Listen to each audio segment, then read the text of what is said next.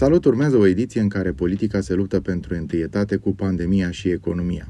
Cumva sunt câteva cuvinte, inflația, guvernul și super varianta de COVID, care au fost subiectele ce mi-au atras atenția în săptămâna aceasta.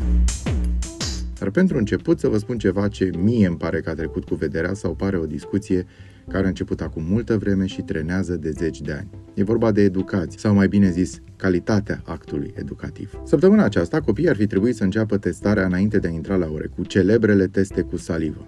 Nu mai revin asupra felului în care arată acum situația.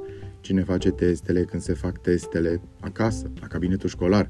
Cert este că se votează pe grupurile de părinți, se fac ședințe pe Zoom, toți în încercarea de a fi pregătiți pentru ceva ce trebuia făcut de conducere de multă vreme. Dacă nu v-ați dat seama până acum, ședințele sunt făcute pentru că nu există o metodologie clară și atunci un fel de mică înțelegere între părinți și cadrele didactice senzație, așa Avem guvern, deci ar trebui să apară banii și pentru teste, noroc că vin niște zile libere și mai au timp și ei să se mai organizeze nițeluș. Nimic nou.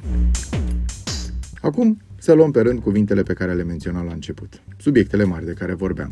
Inflația. Am scris cu bold, pentru că e o treabă serioasă, de care se preocupă toate instituțiile financiare ale lumii. Pentru cei care nu sunt siguri că știu ce înseamnă, o explicație simplă, simplistă ar fi Inflația este, în primul rând, un dezechilibru între cerere și ofertă. Când cererea e mult prea mare față de ofertă, producătorii cresc prețurile și apare discret inflația. Ce vedem acum în portofel și la raft? Fix asta. Produsele de pe raft sunt puține. Să ne aducem aminte de raționalizarea pe anumite categorii de produse care a fost o știre repetată peste tot. În portofel nu mai sunt mulți bani pentru că produsele puține au făcut comercianții, mă rog, sursa care a dus la oferta mai mică, să ducă prețurile în sus. Un dans din care noi pierdem.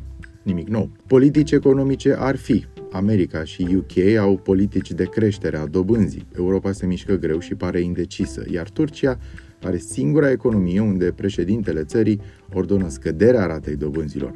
Acolo au ieșit și oameni în stradă pentru că lira turcească a căzut așa de tare încât seamănă cu un avion în vrie care nu are șanse să fie redresat. Deci, dacă ar fi să te iei după sceptici, ai putea spune că vine criza peste glob. Când vine vorba de politică, prezint faptele. PNL și PSD s-au aliat pentru a face un guvern, ci UDMR e alături de cele două partide. Negocierile au durat ceva, dar a ieșit un program de guvernare cât o carte, 269 de pagini, un algoritm la șefia guvernului, cu primul premier de la PNL în persoana lui Nicolae Ciucă și viceprim-ministru de la PSD, Sorin Grindeanu. Florin Câțu a trecut la șefia Senatului. Practic, începutul lui decembrie aduce guvern cu două ministere noi nouțe, rectificări bugetare, pensii și alocații, iar dacă te iei după cele 269 de pagini, din 2022 va fi lapte și miere. Abia aștept să mai explice Sebastian Zagman când va reveni din plimbări. A rămas așadar pandemia. Noul ministru al sănătății anunță sec că din ianuarie vine valul 5. Prin Europa valul 5 a început deja și se lasă deja cu lockdown prin Austria sau super certificatul verde în Italia. Pe noi ne va prinde tot cu procent mic de vaccinați și probleme prin spitale. A, și a apărut și super varianta de SARS-CoV-2, un monstru cu 32 de mutații care pare că nu are nicio treabă cu vaccinul și răspunsul dobândit prin boală. Acum această super variantă se plimbă timid prin Africa, dar ar fi călătorit și prin Asia. Nici nu vreau să mă gândesc cum arată viitorul. La final, atenție la Rusia. Vorbeam despre implicarea în povestea care se desfășoară la granița Poloniei cu Belarusul, iar mai nou sunt imagini care arată trupe masate și pe la granițele Ucrainei.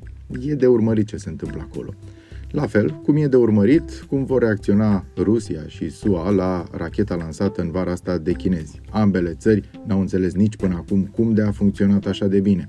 Sunt niște chestiuni legate de fizică, care se pare că a fost așa, cumva îndoită de chinezi. Sunt îngrijorate ambele țări, ambele mari puteri, cu siguranță. Și va urma, sau nu va urma, un subiect rămâne de văzut. Și mai e de urmărit, nu în ultimul rând, cum va reacționa China, care nu a fost invitată de Statele Unite ale Americii la întâlnirea virtuală globală pe subiectul democrație. Mai vedem.